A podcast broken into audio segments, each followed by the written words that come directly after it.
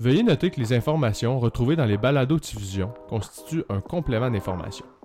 Celui-ci ne sera jamais remplacer les conseils et le jugement professionnel de votre ou de vos pharmaciens de famille. Pour toutes les questions supplémentaires en lien avec les balados-diffusions, nous vous référons alors à ces professionnels de la santé. De plus, sachez que le masculin a été employé dans le but d'alléger les discussions. Bonne écoute!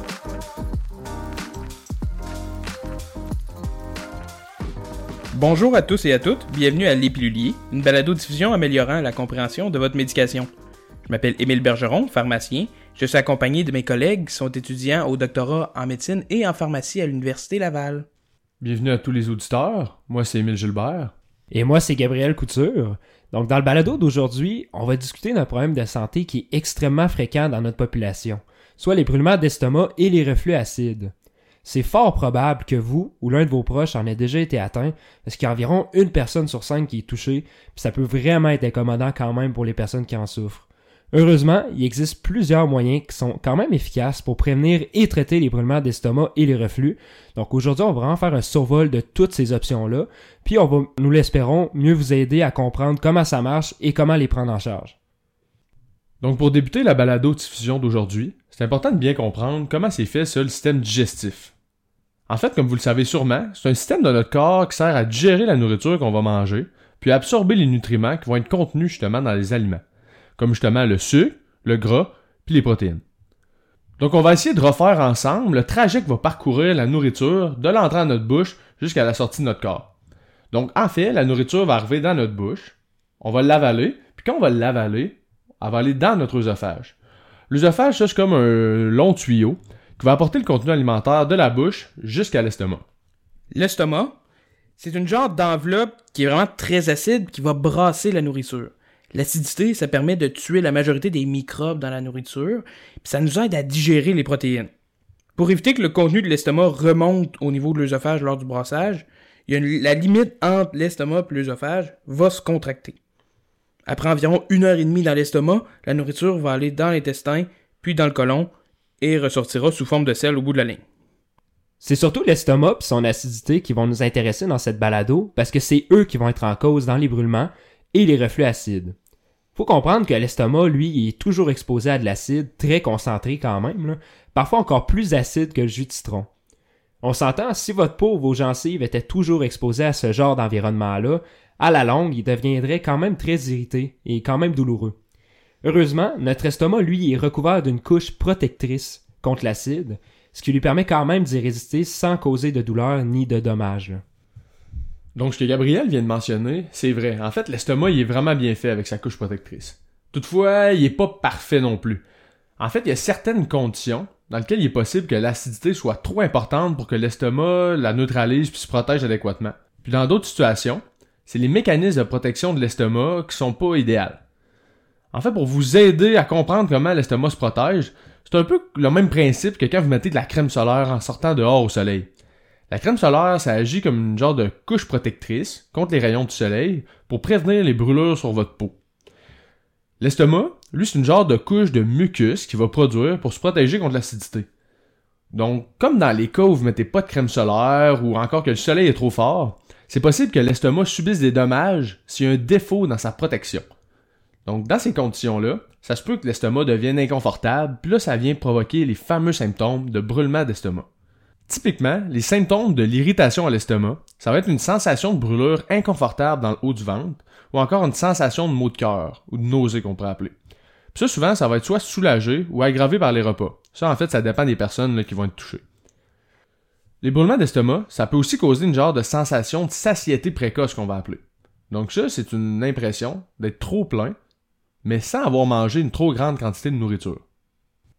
Dans d'autres cas, il est possible que le bas de l'œsophage, qui est supposé être fermé de façon quand même très étanche, se ferme mal. Ça, ça cause une remontée du contenu acide de l'estomac vers l'œsophage, qui est pas aussi bien protégé de l'estomac contre l'acidité.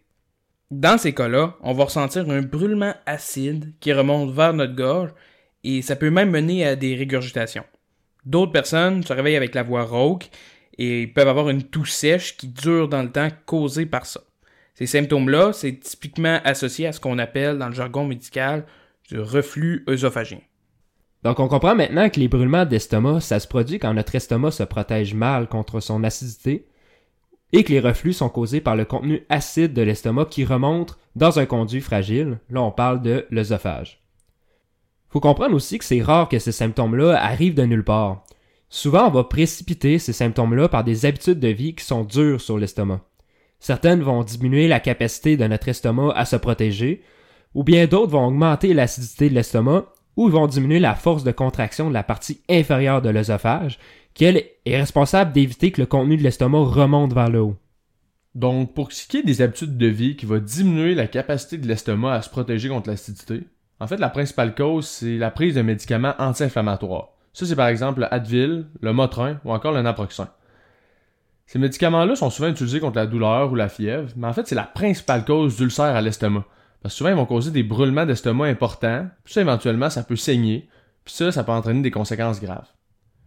Pour diminuer le risque d'irritation sur l'estomac, il faut prendre ces médicaments-là en mangeant, faut éviter de les prendre pendant trop longtemps sans être supervisé par un médecin. Comme alternative, notez qu'il y a l'acétaminophène, donc ça c'est le fameux Tylenol qu'on entend souvent parler, que celui-là cause généralement pas de brûlement d'estomac. Un autre facteur de risque qui fait en sorte que notre estomac se protège moins bien, c'est une bactérie qui est nommée Helicobacter pylori ou H. pylori. Ça c'est souvent impliqué dans les brûlements d'estomac aussi, puis également dans la formation d'ulcères. Parce qu'encore une fois, ça va diminuer la capacité de notre estomac à se protéger contre l'acidité. Cette bactérie-là, c'est une des principales raisons pour laquelle on va recommander de consulter si les brûlements d'estomac ou les reflux vont persister dans le temps. Parce que cette bactérie-là, il faut la traiter avec des antibiotiques qui doivent être prescrits par un médecin. Pour ce qui est des autres facteurs de risque de souffrir de brûlements d'estomac ou de reflux acide, la prise d'aliments irritants comme l'alcool, le café, la menthe ou le chocolat, surtout en grande quantité bien sûr, peuvent être des éléments déclencheurs. Le stress peut également augmenter la sensibilité de l'estomac et causer des brûlements. Même chose pour le tabagisme, l'obésité et même la grossesse. Finalement, il existe une multitude de médicaments qui risquent de causer des reflux ou des inconforts à l'estomac, donc n'hésitez pas à, demander à votre pharmacien si vos médicaments peuvent être en cause si vous éprouvez ces symptômes-là. Donc, avec ce qu'Emile vient de dire, on peut comprendre un peu que si on évite les éléments déclencheurs des brûlements, on va prévenir les symptômes qui sont majoritairement désagréables. Donc, si on essaye de résumer des mesures qui peuvent vous aider justement à prévenir ces symptômes-là, on va y aller avec la prise de repas plus léger, mais plus souvent, puis éviter de manger justement euh, avant de vous coucher, ou tenter d'éviter les aliments gras ou ceux qui sont irritants, comme l'alcool, le café, la menthe ou le chocolat, comme Émile le dit en grande quantité bien sûr. Si vous fumez, l'arrêt tabagique peut diminuer les symptômes de reflux et les brûlements d'estomac, en plus d'avoir tous les, tous les autres bienfaits sur la santé en général. Aussi si vous avez un surplus de poids, sûr que la perte de poids pour vous aider à soulager vos symptômes parce qu'on va mettre une moins grande pression sur l'estomac. Donc ça risque le contenu de l'estomac risque de moins remonter euh, vers le haut si on veut. Pour les autres symptômes qui ont débuté à la suite d'un nouveau médicament ou si vous suspectez que l'un de vos médicaments puisse être en cause, là on entend surtout les anti-inflammatoires comme le Advil qui est le, le Motrin aussi. Consultez votre pharmacien ou votre pharmacienne de famille pour avoir vraiment une analyse appropriée de votre dossier pharmacologique. Après avoir abordé comment ça marche, les reflux puis les brûlements d'estomac, puis qu'est-ce qui peut causer ces symptômes-là, on va maintenant parler de traitement. Donc on est tous capables de s'entendre que les brûlements d'estomac puis le reflux, souvent ça va prendre des essais de médicaments pour s'en passer. Donc pour vous illustrer à quel point l'utilisation de ces médicaments-là est fréquente au Québec, le Dexilan, ça c'est un médicament qui est utilisé sous prescription pour les brûlements d'estomac, il s'est retrouvé en cinquième position dans la liste des médicaments les plus payés par la RAMQ deux années consécutives. Ça, c'était en 2021, puis en 2022. En effet, il y a beaucoup de médicaments sous ordonnance qui ont prescrit pour ces conditions de santé, et c'est sans compter tous les produits en vente libre, soit pratiquement des allées complètes d'antiacides à portée de main. Cela dit, c'est quoi la différence entre tous ces produits-là? Même si le résultat final est similaire, soit d'augmenter le confort en diminuant les reflux ou les brûlements d'estomac, il existe beaucoup de particularités entre chacune des classes de médicaments disponibles. En vente libre, on trouve entre autres les antiacides tels que Tums ou Rolade. Ceux-ci, une fois avalés, viennent agir directement sur le liquide de l'estomac pour diminuer son acidité. Ils agissent donc très rapidement sur les brûlements d'estomac, on parle d'environ 5 minutes, mais l'effet est plus limité. Donc à jeun, ça dure environ 30 à 60 minutes, mais ça peut aller jusqu'à 3 heures si c'est pris dans l'heure qui suit un repas. Cela dit, on les utilise lorsque les symptômes sont plus légers, peu fréquents et de courte durée. Donc là, si on s'attarde à la fameuse question des effets indésirables, on va surtout parler de diarrhée, de constipation, selon l'acide qu'on va prendre. Il faut aussi mentionner que même si ces produits-là sont offerts en vente libre, leur utilisation comporte certains risques, comme chez certains patients qui peuvent souffrir de problèmes avec les reins, par exemple. Certaines références indiquent aussi un risque d'acidité rebond au long terme. Ça, en fait, ça se traduit par des symptômes qui sont plus intenses qu'avant la prise du médicament. C'est d'ailleurs la raison pour laquelle on le recommande pour une utilisation de courte durée euh, avec une fréquence qui est pas si élevée que ça. Il y a aussi un autre produit qu'on voit souvent avec les antiacides sur les tablettes des pharmacies. Lui s'appelle le Gaviscon. Malgré ce que la plupart des gens peuvent penser, celui-là il agit pas seulement en diminuant l'acidité de l'estomac, mais il va également former un mélange visqueux, une genre de mousse, qui va flotter sur le dessus de votre estomac. Ça, ça va empêcher le contenu de l'estomac de remonter dans l'œsophage et ainsi causer des symptômes de reflux. Donc le mécanisme d'action varie un peu, mais ce médicament-là est quand même très efficace pour soulager les symptômes de reflux. Aussi, c'est vraiment important de se souvenir qu'il faut bien croquer les comprimés, que ce soit de Gaviscon ou de Toms, avant de les avaler pour s'assurer que le médicament vienne complètement en contact avec le liquide acide de l'estomac. Si croquer des comprimés c'est moins possible ou que ça vous intéresse moins, il y a toujours des formulations liquides de ces médicaments-là qui sont disponibles. Il existe également énormément d'interactions médicamenteuses avec ces antiacides-là, par exemple avec la prise de fer, d'antibiotiques, de synthroïdes, ou d'autres produits de santé naturelle tels que les multivitamines. Donc n'hésitez pas à aller voir votre pharmacien si vous prenez d'autres médicaments. Enfin, euh, en vente libre, on retrouve aussi une autre classe de médicaments. Ceux-là, on les appelle les anti-H2. Euh, vous avez probablement déjà entendu parler d'ailleurs du Pepsid ou, bien du fameux Zantac. Récemment, avec le Zantac, il y a eu des problèmes de rupture d'approvisionnement, puis ils sont quand même fréquents là, avec ces médicaments-là. Euh, mais en général, dans le passé, ils ont été disponibles sur les tablettes de la pharmacie. Comparativement aux antiacides, les anti-H2, ils vont pas agir directement dans le liquide de l'estomac après avoir été avalés. Ils doivent être absorbés pour avoir leur efficacité. Ce qu'on entend par absorber, c'est comme un peu si euh, le médicament doit faire un détour par le sang pour se rendre à l'estomac. Ces médicaments-là sont parfois aussi plus pratiques que les antiacides, parce que leur durée d'action est d'environ 8 à 12 heures en moyenne, donc ils durent plus longtemps. Côté effet indésirable, je dirais que c'est assez minime. Donc il y a seulement 10% des patients qui disaient souffrir d'effets indésirables. Ces effets indésirables-là étaient vraiment peu significatifs. Donc là, on a les antiacides, le Gaviscon, certains anti-H2 comme le Pepsid en vente libre. Une question qui mérite d'être posée, si c'est en vente libre, est-ce que ça signifie que ça peut être utilisé indéfiniment ou il y a une limite ou qu'est-ce qu'il y en est? Donc ça, c'est vraiment une bonne question, puis c'est un des points clés dans le balado d'aujourd'hui. Euh, ce qu'il faut retenir, c'est qu'en général, les traitements à vente libre, soit les traitements qui ont été procurés sans avis médical par un professionnel de la santé, ils devraient pas être dépassés en fait une durée de deux semaines. La raison de ce deux semaines-là, c'est pas forcément à cause que les médicaments sont dangereux ou portent un risque sur la santé des utilisateurs, mais plutôt que les brûlements d'estomac ou les reflux peuvent être une manifestation d'une maladie plus grave qui nécessite une visite médicale. Cela dit, il est vraiment extrêmement important de reconnaître les signaux d'alarme, soit des signes et des symptômes qui portent à croire que le reflux ou les brûlements d'estomac sont justement causés par une maladie qui se cache en dessous. Donc si vous décidez de prendre ces traitements-là en vente libre, c'est important de garder en tête les symptômes qui peuvent laisser présager l'apparition d'une maladie peut-être un peu plus importante. Donc ces symptômes-là, c'est d'abord la difficulté ou la douleur lorsque vous allez avaler. Si également vous avez des vomissements répétés ou des vomissements qui vont contenir des traces de sang, c'est important que ça sonne une alarme. Aussi, si vous avez une douleur constante ou alors une douleur très importante dans le haut de l'abdomen et également au niveau de la poitrine, c'est important de consulter un professionnel de la santé à ce moment-là. Aussi, si vous avez euh, des selles avec du sang dedans ou encore des selles de couleur noire, un peu comme du charbon, qui sont malodorantes puis collantes, ça c'est des signes qu'on dit de consulter également. Finalement, il y a les signes qui peuvent laisser présager que euh, ça saigne au niveau de l'estomac. Donc ça, c'est une peau plus pâle, une fatigue inhabituelle ou une sensation d'essoufflement plus importante qu'à l'habitude. Aussi, si vous avez une perte de poids assez importante, inexpliquée ou involontaire dans les derniers mois, c'est important de consulter également un professionnel de la santé assez rapidement. Il y a également d'autres situations, autres que les symptômes, qui font en sorte que c'est important d'avoir un niveau de vigilance un petit peu plus élevé en ce qui a trait à nos symptômes au niveau de l'estomac, au niveau des reflux.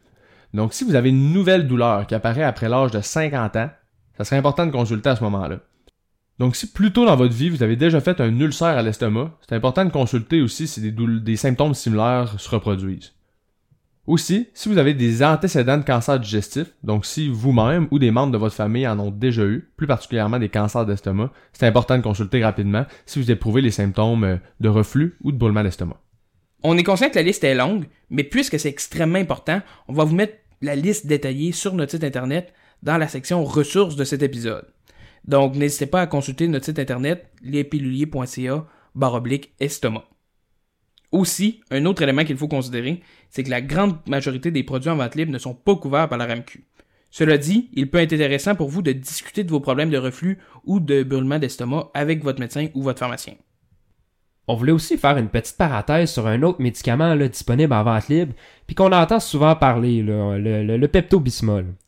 Faut savoir qu'on recommande pas vraiment ce médicament-là pour le soulagement des brûlements d'estomac puis des reflux. En fait, il colore la langue et les selles en noir, donc il pourrait masquer des signes de saignement dans l'estomac ou l'intestin. On se rappelle, ça c'était un des signes pour lesquels on vous encourageait à consulter. Depuis, il ne doit pas être utilisé chez les femmes enceintes ou bien les gens qui sont allergiques aux anti-inflammatoires. Puis en plus, la cerise sur le Sunday, euh, c'est probablement le point le plus important aussi, c'est qu'il n'est pas vraiment efficace. Donc en gros, il y a vraiment des traitements plus sécuritaires et plus efficaces qui existent. Le mot d'ordre, là, ça devrait vraiment d'éviter d'utiliser le Pepto-Bismol. Donc là, on vient de vous parler de plusieurs médicaments qui sont disponibles en vente libre. Mais on se rappelle, on vous a parlé un peu plus tôt du Dexilant, qui était un des médicaments les plus vendus au Québec. Ça, en fait, c'est un IPP. Donc ça, on appelle ça les inhibiteurs de la pompe à protons. Cette pompe à protons-là, c'est elle qui va envoyer l'acide dans votre estomac. Donc les IPP vont bloquer la sécrétion d'acide dans votre estomac. C'est pas mal cette classe-là qui s'est montrée le plus efficace pour les brûlements d'estomac, puis aussi pour les régurgitations acides. Parmi les médicaments disponibles, vous avez déjà entendu parler peut-être des médicaments qui se terminent en prazole, comme le pantoprazole, ou bien certains noms originaux comme le Dexilant ou le Nexium. Généralement, ces médicaments-là, c'est des médicaments qu'on va prendre une fois par jour, 30 minutes avant un repas. C'est comme ça qu'ils vont être le plus efficaces plutôt que de le prendre après avoir mangé. Donc un, un élément qui est important avec cette classe de médicaments-là, c'est qu'il faut absolument pas couper ou écraser les comprimés. Celui-ci va être beaucoup moins efficace si c'est pris de cette façon-là. Vous pouvez aussi noter que le pharmacien, c'est vraiment un acteur clé dans la prise en charge qui concerne les symptômes de brûlure d'estomac et de reflux. En effet, celui-ci peut même prescrire, sous certaines conditions on s'entend, un traitement de prazole pour une courte période. En général, les prazoles, donc les inhibiteurs de la pompe à protons, sont très bien tolérés à court terme. En fait, dans les études, les effets secondaires se comparaient souvent au placebo. Ça arrive qu'on peut retrouver un peu de diarrhée ou un peu de maux de tête, mais ça, c'est vraiment peu fréquent quand même à court terme. Par contre, plusieurs références indiquent qu'il y aura un certain risque à long terme de prendre un IPP. En effet, il est possible qu'au long cours, le médicament cause un manque en vitamine B12 ou bien en magnésium.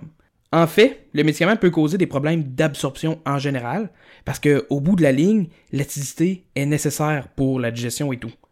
Quelques sources indiquent un risque accru d'infection ou même de fracture, mais plus d'études sont nécessaires pour évaluer si vraiment c'est un risque qui est significatif.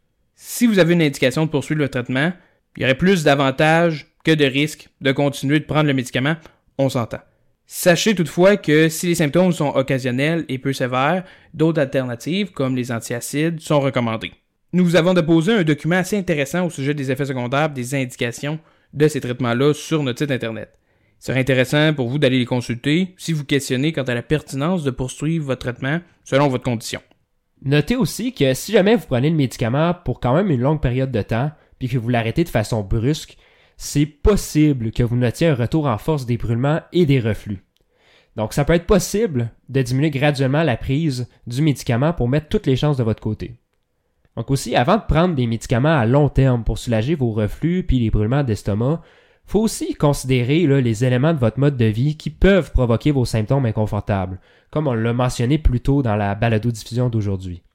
C'est sûr que les médicaments sont majoritairement efficaces dans la plupart des cas, mais comme on vous a mentionné, ils ont aussi des effets indésirables. Donc si on est capable d'éviter la prise de médicaments par l'adoption de saines habitudes de vie, c'est sûr que c'est l'idéal. Ça fait pas mal le tour de ce qu'on voulait parler aujourd'hui. Si on était capable, les gars, de résumer ça en deux, trois points importants, qu'est-ce qu'il y en est? Donc la première des choses, c'est que les brûlements puis les reflux, c'est rare que ça arrive dans un ciel bleu. Souvent, on va avoir des habitudes de vie qui vont comme un peu déclencher les symptômes. Donc, par rapport à ces habitudes de vie-là, c'est important de se rappeler que les médicaments de type anti-inflammatoire, comme le Advil, le Motrin, c'est des médicaments qui vont souvent irriter l'estomac, qui peuvent déclencher ces symptômes-là. Également, des habitudes comme manger des repas gras, prendre beaucoup de café, prendre beaucoup d'alcool, euh, prendre beaucoup de chocolat, de menthe. C'est des habitudes également qui peuvent augmenter le risque de brûlement d'estomac puis de reflux. Il y a également certaines conditions de santé qui augmentent le risque. Notamment si on a un certain surpoids, si on est actuellement enceinte, ça peut augmenter le risque de reflux parce que ça augmente la pression sur notre estomac. Donc, la première étape pour soulager les reflux et les brûlements d'estomac, c'est de corriger les éléments de notre habitude de vie qu'on peut corriger. Donc, en bref, l'adoption de saines habitudes de vie, principalement alimentaires, mais également euh, le fait d'arrêter de fumer, c'est des éléments qui vont vous aider avec les brûlements d'estomac. Si vous voyez que ces modifications-là sont pas suffisantes pour euh, soulager les symptômes, c'est à ce moment-là qu'on peut se tourner vers les médicaments. Donc, en parlant de médicaments, on se rappelle, il y avait quand même beaucoup de particularités et beaucoup aussi de médicaments faire en vente libre. En général, il y a les antiacides comme les Toms ou le Rolade. On se rappelle, ceux-là, ils agissent quand même assez rapidement, mais ils ont une courte durée d'action. On avait aussi les anti-H2 comme le Pepsid ou le Zantac qui était dernièrement offert sur les tablettes de la pharmacie, qui va peut-être revenir prochainement aussi. Ces médicaments-là sont quand même plus intéressants aussi dans certaines conditions parce qu'ils agissent un petit peu plus longtemps. On peut parler jusqu'à un 12 heures là, par exemple. Il y a aussi euh, le Gaviscon qu'on retrouve fréquemment, qui, par son mécanisme d'action, peut être aussi assez intéressant au niveau des reflux, donc les sensations de régurgitation au niveau de la gorge. Par rapport au traitement en vente libre sans avis médical, c'est important de retenir qu'il faut en général s'auto-traiter pour un maximum de deux semaines. Comme quoi, si les symptômes perdurent, il faut absolument aller voir un professionnel de la santé. Il y a aussi les traitements de prazole, qui sont une option qui est quand même aussi vraiment intéressante, mais ça, c'est sûr qu'avant de recourir à ce genre de médicaments-là, faut avoir une évaluation médicale. En général, les médicaments, soit les IPP, comme on l'a mentionné plus tôt, sont soit sous prescription ou derrière le comptoir sous la supervision du pharmacien. Donc, en parlant de pharmacien aussi, faut retenir que c'est vraiment un acteur qui peut être vraiment intéressant pour vous pour traiter votre condition de santé comme les brûlements ou les reflux acides. Entre autres, peut vous prescrire certains médicaments selon votre condition qui sont vraiment, en fait, des conseils individualisés pour votre condition de santé. En parlant de pharmacien aussi, euh, c'est vraiment un acteur qui peut vous aider à identifier les signaux d'alarme qu'on a préalablement discutés. Donc, on se rappelle, ces signaux-là sont vraiment importants. C'est d'ailleurs la situation pour laquelle on recommande entre autres de consulter un professionnel de la santé. Puis on se rappelle aussi, la liste est assez longue, donc euh, au lieu de vous en souvenir, vous pouvez simplement demander l'avis de votre pharmacien ou, dans le pire des cas, aller voir la liste qu'on a mise à votre disposition sur notre site Internet. Finalement, le dernier petit point, il y a beaucoup d'interactions souvent avec ces médicaments-là, les antiacides entre autres. N'hésitez pas à consulter le pharmacien, même pour n'importe quelle question, ou surtout si vous prenez des médicaments sur une base régulière, pour éviter de faire face à des interactions comme ça qui pourraient nuire à vos autres traitements. C'est ce qui met fin à cette balado-diffusion. Encore une fois, à l'image d'un pilulier, nous espérons que cette balado-diffusion vous accompagnera bien dans la prise de vos médicaments et limitera les oublis. Au nom de mes collègues et moi, merci de votre attention et à bientôt.